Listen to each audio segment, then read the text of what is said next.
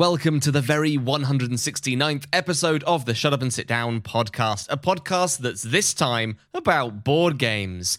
I'm Tom Brewster, and today I'm joined by two board games Ava Foxfort. I am a deck builder with heavy economic elements. And Matthew Lees. I play one to eight, but I'm best with two. it's true. It's true. It's just true. Like you're the your sidereal confluence duel, and Ava is Arkwright, Legacy Clank, Arc Clank Legacy. I feel insulted now, and Matt came up with a much cleverer thing than me because he had slightly more time to think about it. My brain is like rapidly cycling through uh, j- ideas that I'm just immediately junking. Like I'm a dice game, no, not good enough. I'm Hansa Teutonica 2, no, no, that's not good enough. I'm a negotiation game, but with uh, less racist theming than Chinatown. No, put that in the bin. Put it in the bin, and I'm struggling. You're I'm a Bohnanza guys. expansion, right? Oh no! That's that's what I'm you the are. worst kind of board game. No, it's the best. I feel like the worst thing you could call someone would be, you know, you're a bit of a push your luck game, right? so I was going to say it to you, but I was like, no, I'm not going to say that because that that's not fair. That's not fair. I'm still thinking about the fact that uh, Tom kind of maybe by accident said Arkwright Legacy Clank Edition or something, and I'm now imagining a game in which you have to go into a layer, get loads of Victorian children to make you silverware, and then escape quickly. and I mean that sounds absolutely fabulous. Um, Rapid spoon collection as fast as humanly possible. get out before they discover that you've been using hundreds of children as a workforce and they send a dragon after you. Uh, on this podcast, we're not going to send children or dragons after or help with anyone. We're going to talk about three games. We're going to talk about Town Builder Coevorden, a game about presumably building a town. We haven't talked about what this game is at all, and I don't What's even that know game about? if I What's that game? pronounced It right. Corvorden, you like to know. We're going to talk about Welcome to the Moon, a game about doing Welcome to on the moon. And we're going to talk about Equinox, a game all about forgetting about animals. Hit it. Let's go! I had a chance while we were over in Philadelphia for PAX Unplugged to pick up a game that we didn't play at the time, but I have played now, called Town Builder Coevorden, which is possibly not a good name for a game, but Coevorden's a real place in uh, Dutch land, which isn't called that. That is actually secretly the name for the place where our convention happens. Right, the origins of it is because someone from Coevorden could be called Van Coevorden, which is Vancouver. But this game isn't about Vancouver, so that's just a massive digression. Okay. This is a game about building towns, and I'm really annoyed that it doesn't have the name The Great Dutchish Town Off. Because that's what it is. Oh, yeah. And the absolutely absurd conceit that this game sits in is that you are part of a town building competition, an event that has been organized uh, to challenge people to build the best Dutch town they can. Uh, with kind of the implication that Coevorden is either like a weird hotbed of, of medieval experimentalism or is uh, an absolute hodgepodge of things that's obviously been designed by different things. I didn't find out that in my research, but I do want to visit now, which is weird. This is a game by Eric Rowe of First Fish Games, and I was surprised at how much I liked it. It is very, very light and simple while still having a little bit of crunch to it. The game happens with a small market of cards in the middle, and on your turn, you can either buy cards to build them, to set them as a foundation, which just puts it in front of you ready to be built later on. Or you can hide a card in your treasury, which means you've got money that will actually allow you to take cards that are slightly fancier from the middle row because some of them have a money cost. Or you will be able to take a card as resources. Um, which is the things you need to turn your foundations into actual buildings. It's cards, That- cards, cards. That's it. It's cards, cards, cards. And it's got this lovely thing. So, a thing you might know about me is I love a multi use cards. Um, and I particularly love it when, like, you rotate the cards into different orientations to do different things. So, it's like a card on this side is a foundation. So, you can see what needs to be built at the top. A card that way round is a resource or some money. And so it has to be that way around. And then you turn it upright and then you can read the text and see what it actually does. And all of those processes are happening. And you do two actions a turn, plus a bonus action if you've built a building that's got a bonus action. And I saw this, I understood the game within moments, and I was like, this is either going to be really boring or okay, slash maybe even great, depending on how tight those cards are, how interesting the combos are.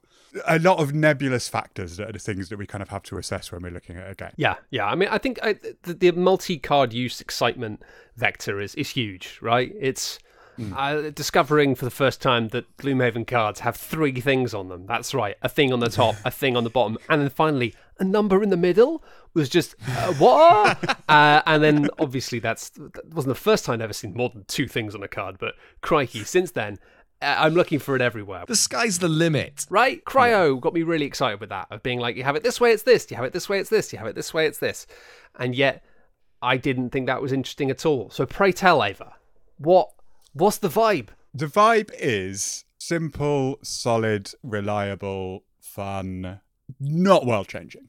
Like the problem with this is right, as soon as you say multi-use cards, you're tucking things under other things and you're rotating them in different ways so that they mean different things.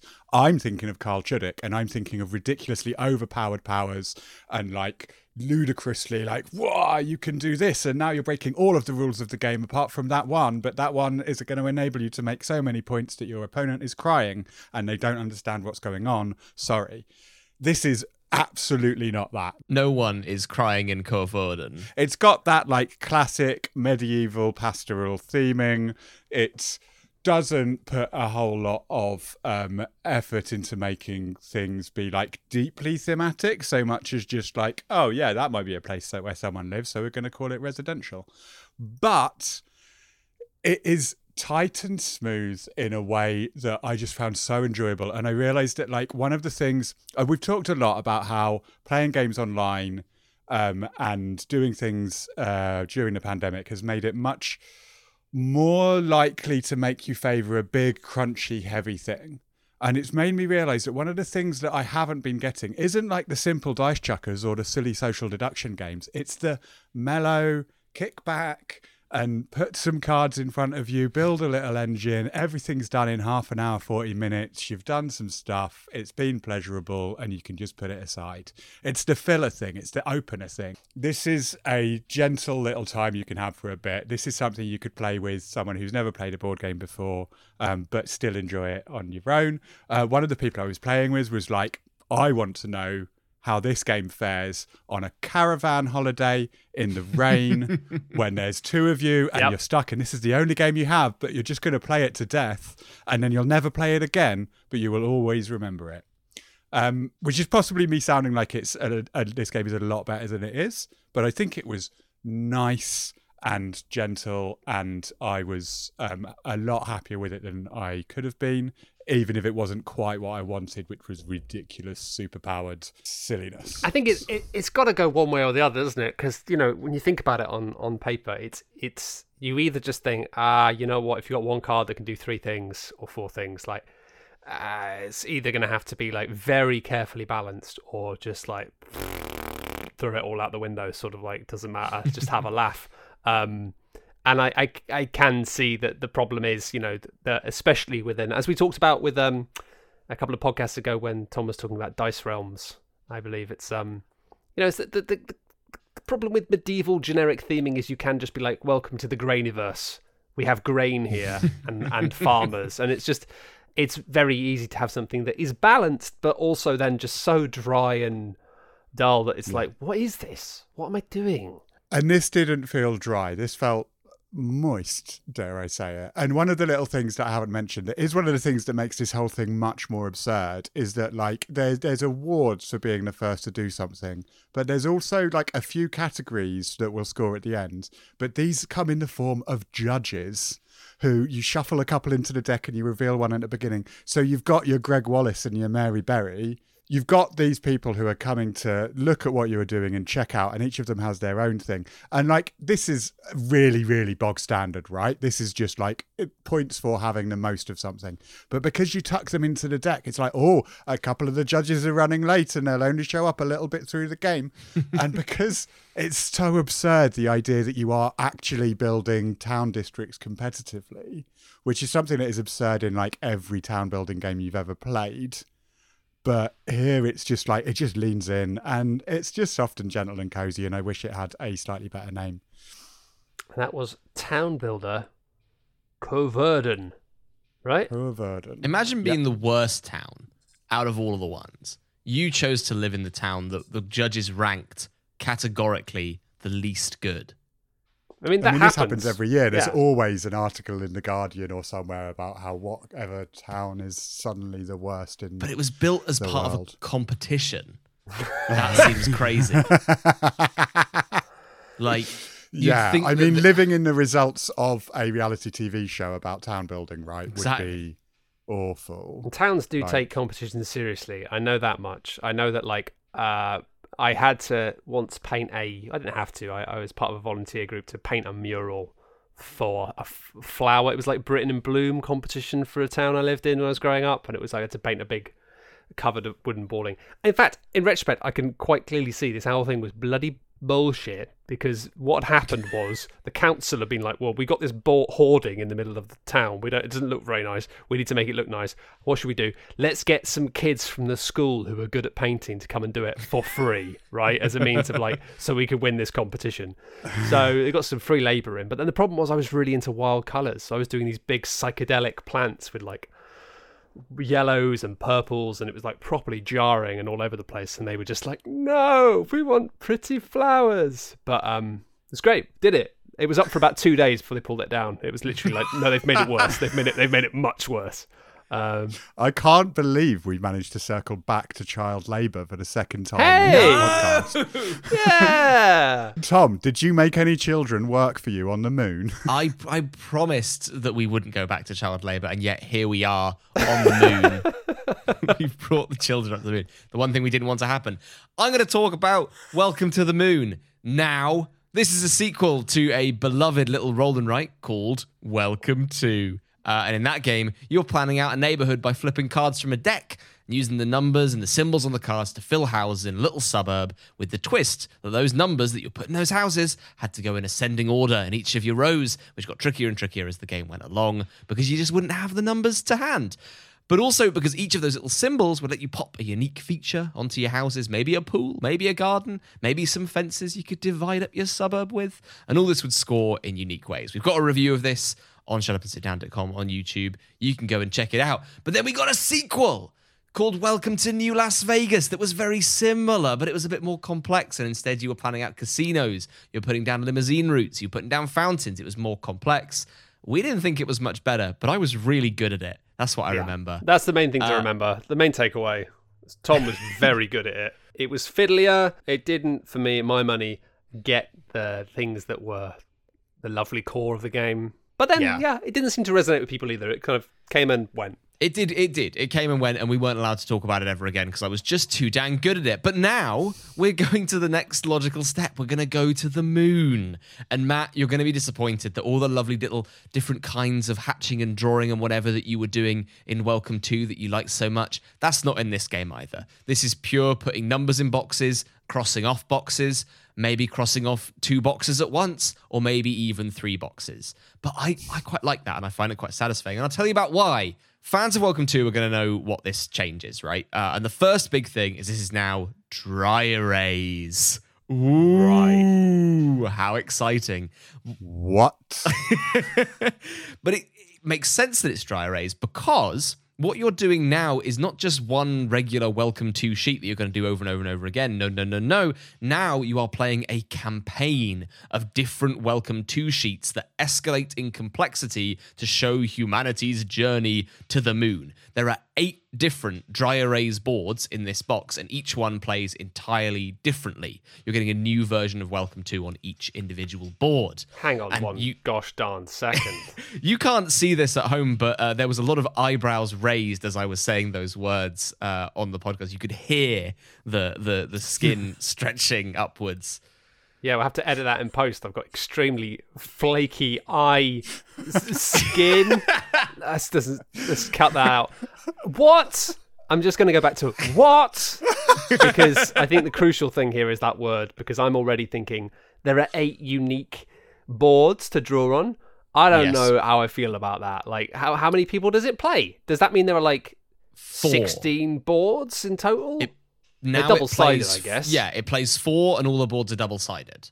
Um, you That's get two lot of- boards in one boards. board. It's eight. No, it's sixteen. Sixteen boards. I mean, Have these folks ever heard of acetate? Huh?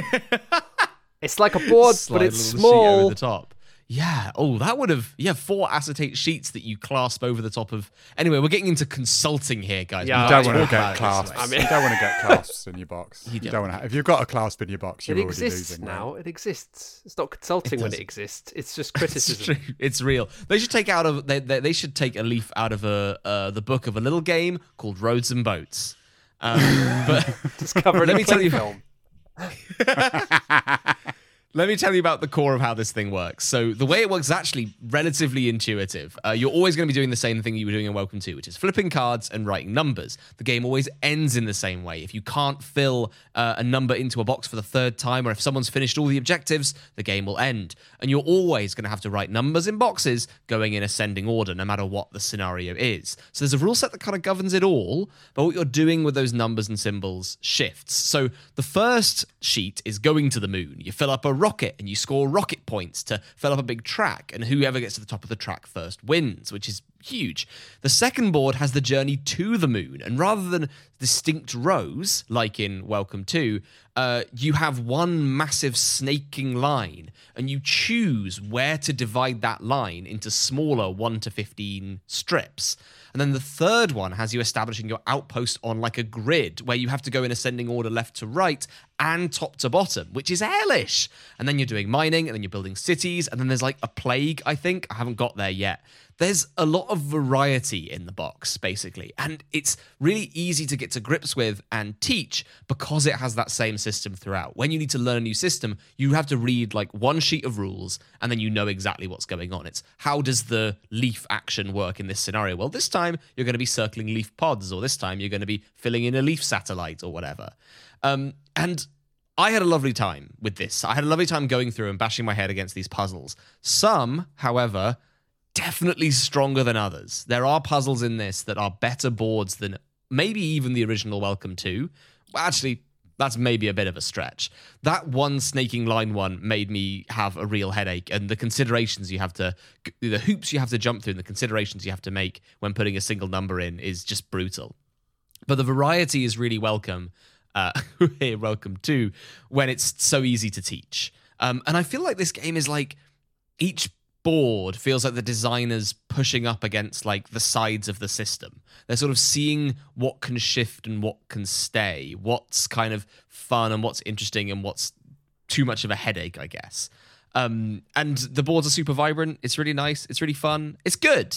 And I would recommend it if you already like Welcome to, but I do think you need to really like Welcome to. You need to really enjoy roll and writes because the core of the game is always going to be rolling and writing and welcoming and toing. Yeah, it's just where are you? Where you going? Where you coming from? Where you going to? Where you coming to? How many children are involved in labour? Is the question. Exactly. So far, none. The child labor expansion hitting shot hitting stores Q3 2022 Nice, is what nice. I hear. That's the way it's Um, going to be on the moon. If Musk has his way, it's the way it's going to be. Can I just ask whether do you have to do the campaign for it to make sense, or can you just jump in anywhere and just treat it as like, oh, I played the campaign, now I just want to know whether now I just want to play the board that I like the most. Yes. Yeah, you can Yeah. jump in literally okay? wherever you want and just play them as standard Welcome to boards. There is also uh, a choose your own adventure second manual that will determine what boards you're going to play next. How's your moon colony going to shape out? And it's rubbish. Uh, it's, if you're expecting that sort of campaign aspect to really pay off, I think you'll be disappointed. At least as far as I've gone, it has this choose your own adventure style, but basically it just says like use objective set A if you pick this choice, or use objective set B if you pick this choice. And the objectives aren't really that exciting. Uh, I think that, and it's not got amazing writing. It's just a fancy way of picking your objectives, really. Yeah, I think that that choose your own adventure booklet as a means of doing a campaign has become a bit of a, a micro niche within the board game scene over the past few years, and mostly not a fan of it because it involves reading stuff that isn't really, really, really well written. And as a rule, Yes. I am not like a, a, a critic of. I don't read a lot of books because I'm not good at reading. So I, I either read book, like books that are really good, or social media or uh, labels on shampoo bottles when I'm in the bathroom. that's that's what I read. And if you, if You if you want to take me away from a board game to read something that's like not brilliantly written, especially if you want me to read a lot of it out loud to people, which a lot of these games are like, just read out these 20 paragraphs to your mates. It's like I'm going to invoice them for that at this rate. You know what I mean?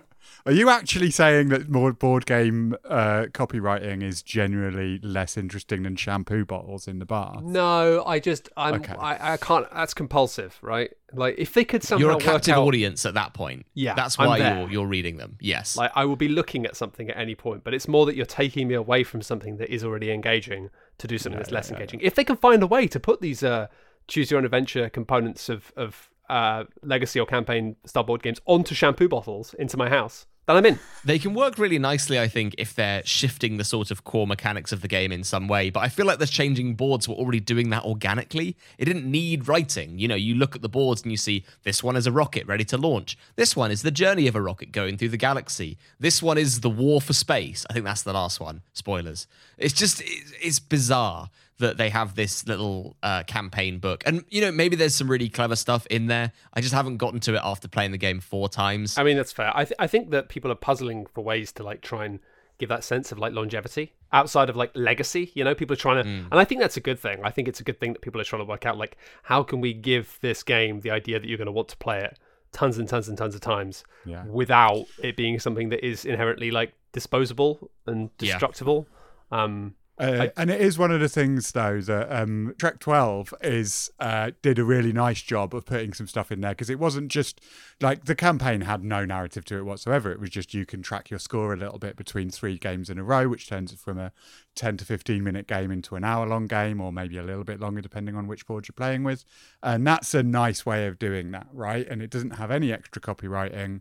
It just had this is a way that you can do this. But it also had those little achievementy things that are just like, oh, the first time someone does this, you can open this envelope and add that. And I'm starting to really like that sort of thing. Yeah, Like I don't yeah. really go for the achievements thing. Like when there's a sheet that is just, oh, you can tick this off when you do this the first time. I uh, am not good enough at admin to do that. but when it's like there's a treat attached to it and you get to say to people, oh, and by the way, we've got these. And if you can do any of these, we get to open a new thing. And then the next time we play it, it'll be different. That's really sweet. Yeah. So I hope that people do lean more in that direction rather than in a let's provide some text and a backstory because story is hard right Yeah. like we're being a bit we're being a bit like oh copywriting in board games isn't isn't always up to scratch. And it's not that that's not anyone's failing. It's just really really really hard work. Like i can't write fiction and i've been a professional writer for quite a long time and a lot of people are board game designers and they're gonna like that's not it's just not an easy thing to jump into. No, especially because it's tough in the fact that you might have written, and you see this a lot actually in thematic games that have writing, and often the problem isn't just that it's like not professionally amazingly written it's the fact that people are engaging with your systems and that what they're taking away from it and what they're kind of hooking into might not be the atmospheric and narrative things that actually then you're going to be talking about. Like and it's smart when games manage to do that but often it's maybe just lucky and the fact that it's like oh we've actually managed to now have like some plotting appeared which is the elements that people are already interested in based on what we've done with the game. And often i just find it detracts from it. I'm like oh leave me alone. I was having a nice i was having a nice time building up my own little world in this now. And now you've decided to start doing a story. Like what was that? Was it Cla- Cloudage the game with the going along through the desert with Yeah. the there's a ton of stuff I liked about that game, actually, to be honest. There's a lot of stuff I really liked. But it was when it was trying to do little story things in between. It's like the elements you think I care about within this are not the elements I care about at all. Like, I just want lots of information about these drones going into towns. That's that's what I'm about. Everything else, naff it. and that's it giving like storytelling good storytelling when you're doing it in this method is about giving people hooks for themselves to come up with it because then it'll still be rubbish writing probably unless they happen to be a great writing. But it won't matter because it's going to be what they've come up with at that table and they will all be laughing because you don't you don't care that's not that's a different thing that you're caring about at that point. And that's what makes role-playing games really great even though you normally any role-playing session would be an absolutely atrocious movie is because it's yours. And yeah, if you can lean into that in narrative design in games, I think you are winning. Yeah, yeah, and that's interesting. That's that's all the the garden path elements of like It's kind of a lot of what we tried to do with the Monikers expansion uh, thing we did with the nonsense box of like basically leading people down a path so they then actually come to a fork in the road where they have a choice of making like two or three different jokes, but then doing it in a way that makes them feel like they came up with a joke and they came up with a funny situation where actually you've just you've walked them down a path and in a way that's like right now we're going to give you the setup for a joke and you're going to tell the joke and you're going to feel like it's yours. And it kind of is but it kind of isn't. And it's that that's the thing is like being able to basically seed things in a way that makes people feel like oh oh that's what we thought. It's the same as what we thought. And it's like yes it is. It is the same thing you thought because you've been walking down my garden path without realizing it. And uh, that's why we we all would like to go to the moon tom and that's why we're gonna go to the moon. Yeah, that was that's all in that this that's all in this box. It's not in this box. how big is the box Welcome to, but a bit thicker. this is a family podcast, Thomas. It's like it's like I wouldn't say it's as thick as two welcome twos. Maybe a welcome two and a and a half. So that's like because yeah, Yeah, welcome Matt's, to is Matt's pretty. gesturing with his hands at the moment, making a sort of like like looks like he's eating a very very wide sandwich. It's good.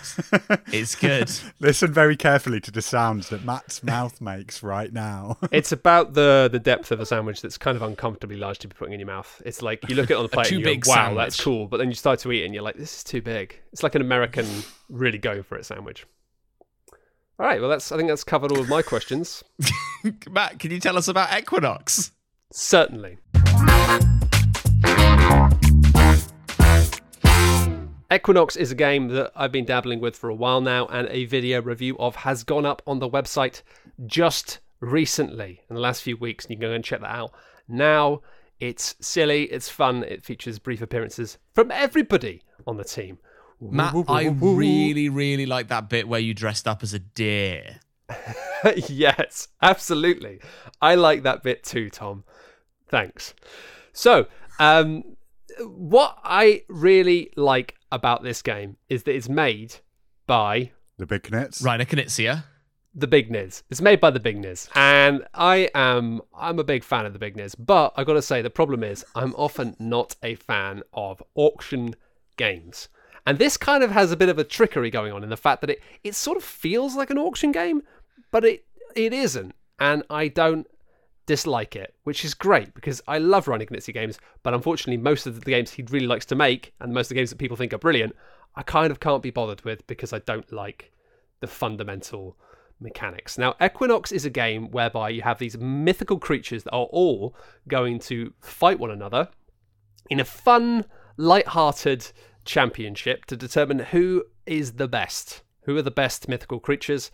And you are not these creatures. You've got nothing to do with them. They're just on a table, and you've got like a set of 12 in the box, and you just choose eight randomly and put them all out.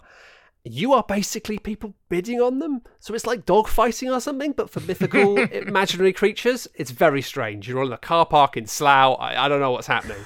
Uh, it's probably illegal. And a gnome is fighting a toadstool. yeah, it's it's weird, and the fact that it's like yeah, there's a, a friendly competition going on here, but the game itself, with you bidding on these creatures and trying to determine who's going to be alive and who's not, it feels anything but. It's not a friendly competition. It's it's ruthless. It's mean.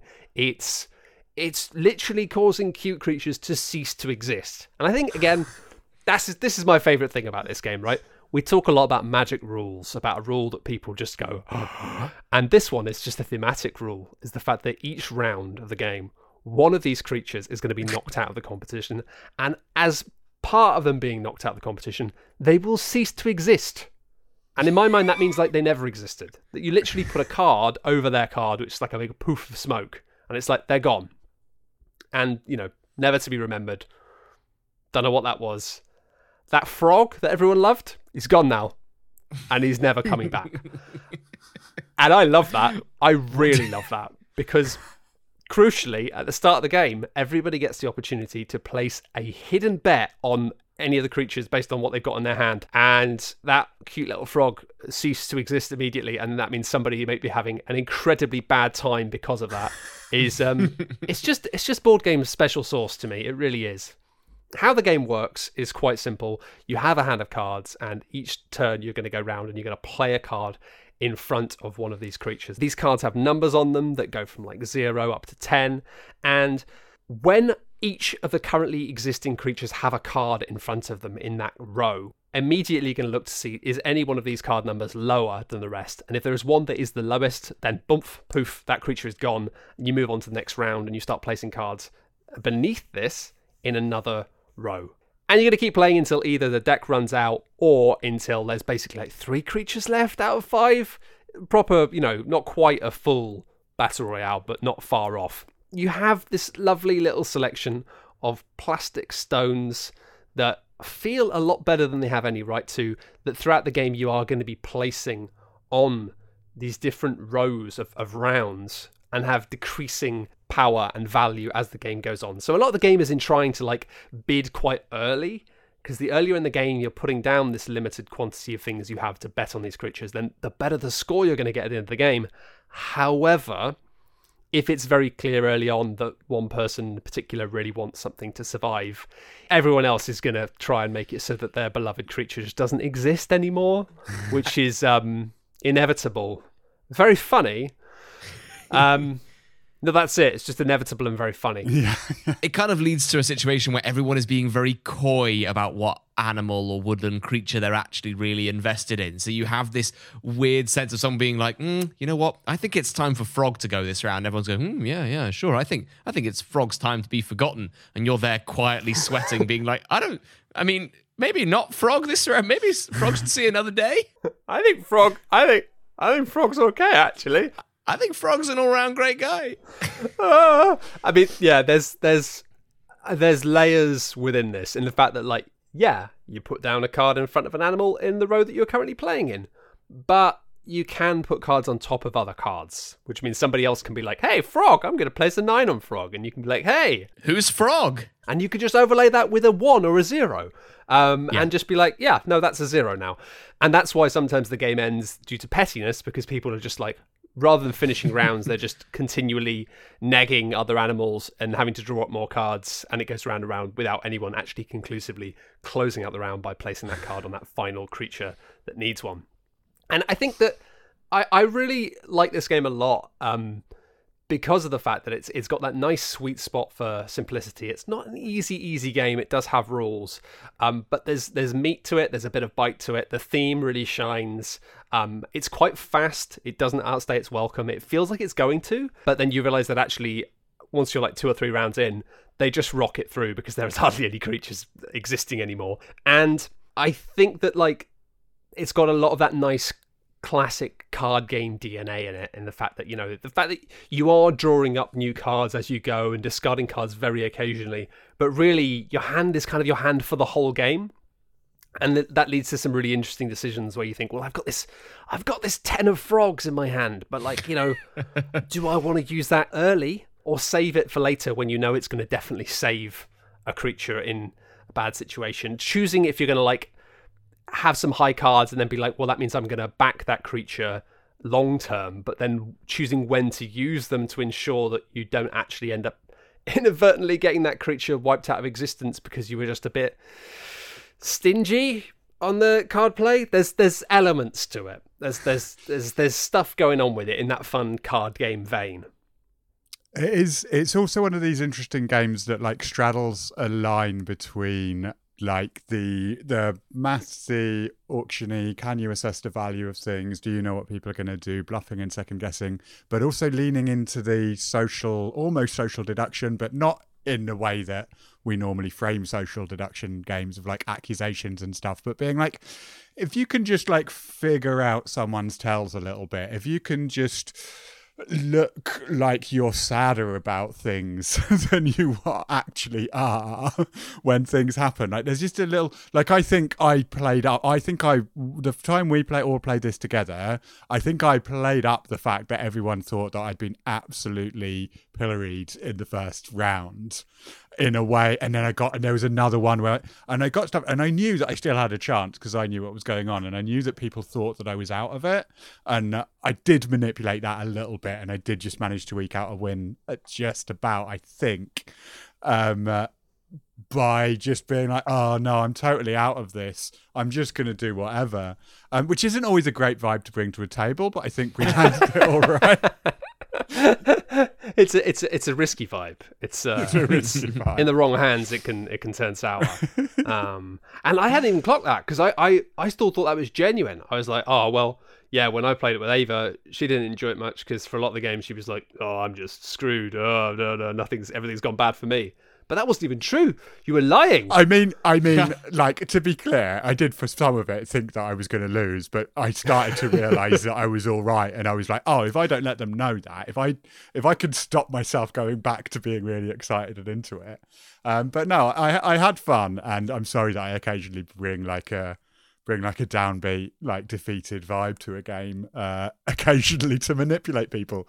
Wait, am I am I am I the baddie? That's evil. That's that's that's genuinely evil. You're evil. Uh, but well done, it worked. Um, and yeah, I, I- played it with more people as well. And when they're playing with a, with full complement, it definitely becomes less about kind of that individual thing and more becomes that similar to when we talked about um, Long Shot the Dice game. There's an element of kind of silent group think rather than people being like, quick, everybody kill the frog. It's more you starting to clock. You're like, hang on a minute, like there are three people invested in this thing surviving. So I'm gonna try and get in on that as well. But there's a strange element in the fact that the, the returns are always diminishing. You know, it's like you could be making bids in the last round, but they're worth so much less than ones early in the round that you are kind of encouraged rather than just jumping on a bandwagon to destroy other people's bandwagons, uh, which is again really great. I think my only real big complaint about this game is it's got the bloody big cards in it. I don't know if anyone's listening, but over the past few years, everyone's really got into making games with oversized cards, with the big tarot style cards, or somewhere between that and playing cards. Please just stop doing it. I, I'm sure that people do it because those games sell better, because people like the idea of big cards, but you can't shuffle them unless you have double sized hands. Um, just stop it. Like, it's tricky to shuffle the little tiny decks of cards, but, but you know, we can do that because they take up less space on the table and there are benefits to those little things. They're useful. But just if this was normal size cards, it would fit on a normal size table. And as it is, it does take up like you can play it on a coffee table almost. Like but it doesn't even quite fit onto a coffee table. And I just think hmm. like come on now, stop it. And that was Matt's soapbox on the perfect size of card. We've apparently found it already, and it should never change. And watch the video. Uh, you watch the video of me talking about it. It's a very pretty game. It's very attractive. Uh, I promise not to take up too much of your time with a delightful video review, uh, where you can see, as Tom said, me dressed up as a deer at one point. Was there anything else in the video you really liked, Tom? There was a bit where you were dressed up as a deer. There was another bit where you were dressed up as the whole like. There's a bit where it pans back and you can see that you've sort of gone centaur mode and you've got two sets of legs. Like you, you're you've got four legs and two hands, and you're also a deer. Right, And then yeah. There was the there was the and then there's, there's yeah, the that bit, that bit might have been cut. I think you saw that in the early thing. The cape. The cake, the cake. There's the bit where The uh, cake, clown yes. style, clown style, someone throws a cake at you from off camera, and all the whipped cream goes all over your face and on the walls and floor of your house. yeah, yeah, yeah. everywhere. Yeah. It's just amazing how much of it goes everywhere. Yeah, yeah. That that was that what was a great. great. video, Matt. I can't Thank- wait to watch it again. Thanks, Tom. Thanks. The thing is, I actually have got a deer costume. I can dress up as a deer. I'm not sure I can do the other things, but I, I, we'll see. Believe it or not, that was an entire podcast from the Shut Up and Sit Down people. That's what we call ourselves. Is that what we call ourselves? It's been good, though. We tried to rattle through that, play, talked about a couple of games, and we will see you again next week. Thank you, Matt Lees. Thank you. Thank you, Tom Brewster. Thank you, Tom Brewster. Thank me, Ava Foxfort, and have a wonderful week until the next time we pod, uh, when uh, then things will get worse. No, wait. Better or worse or the same. Who knows? Bye.